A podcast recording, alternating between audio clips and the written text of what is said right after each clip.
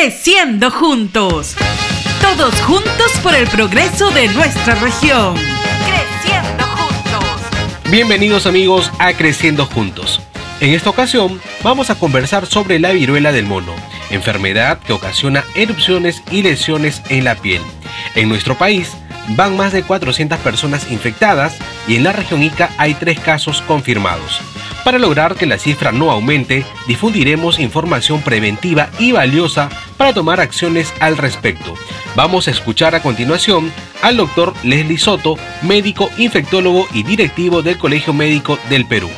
Este virus es un virus que causa lesiones en la piel, como si fuese una varicela. Es una enfermedad que empieza con un cuadro respiratorio, congestivo, como si fuese una gripe, dolor de cabeza, pueden aparecer ganglios y al tercer o quinto día comienzan a aparecer lesiones en la piel. Unas lesiones en la piel que empiezan como una manchita, que comienza a incrementar de volumen, se llaman máculas, se llenan de agua, se llaman vesículas, se llenan de pus, se llaman pústulas. Luego esta pústula le aparece como un ombliguito y en ese ombliguito comienza a aparecer la cosa y luego pues ya se esparce toda la costa y desaparece. Estas lesiones duran aproximadamente tres semanas y en total la persona se ha enfermado como un mes aproximadamente. Y cuando uno se contagia comienzan los síntomas entre el quinto a séptimo día aproximadamente. ¿Cómo se contagia? de dos maneras. Las secreciones respiratorias, cuando uno habla, bota saliva, bota por la nariz, también bota secreciones, y por las heridas de la piel, uno puede tener contacto con las heridas y tocarse pues los ojos, nariz, boca y de esa manera de contagiarse. Sin embargo, cuando hablamos de la parte respiratoria, estamos hablando que alguien podría hablar y pasarse a la otra persona en forma directa. Yo puedo besar a otra persona y en el beso le paso saliva y puedo también infectarla.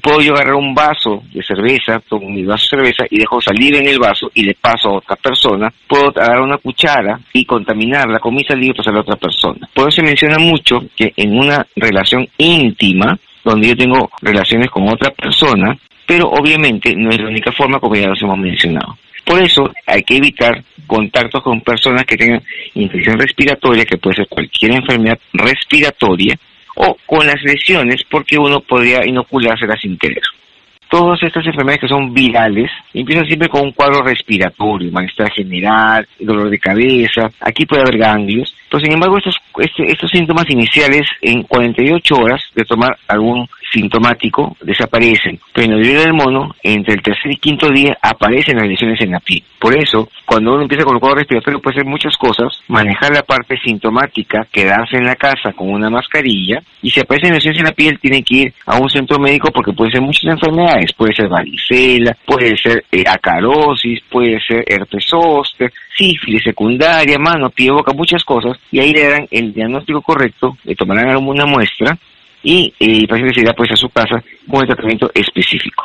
Se tiene que mejorar la prevención, porque muchas veces cuando le decimos a alguien la parte respiratoria es la que te contagia, todo el mundo se pone la mascarilla, pues si das un beso a alguien te quitan la mascarilla. Entonces hay que incidir en esta parte. Mucha gente piensa que el contagio es vía sexual, no es, no vía sexual, es el contacto íntimo y obviamente en una relación sexual hay más contacto íntimo. Por eso hay que incidir en esta parte, si las personas tengan cuidado, quienes tengan más posibilidades de tener relaciones eventuales, casuales, tengan también en cuenta que se puede transmitir por la saliva al besar a la otra persona y es justamente, diría yo, la forma en la cual apareció en una población que tiene más facilidad de tener contacto con otras personas y se ha diseminado más rápidamente.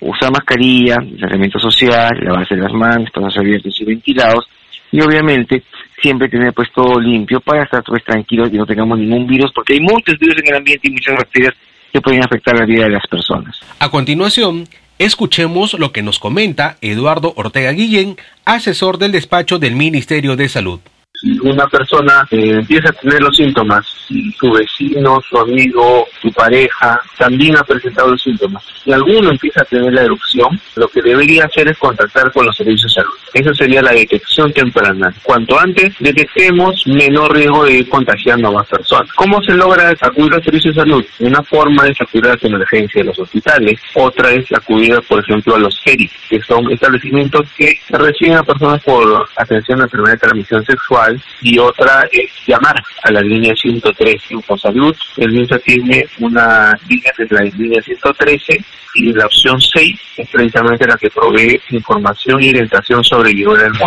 Eh, nosotros tenemos reportado hasta el día de hoy 409 casos.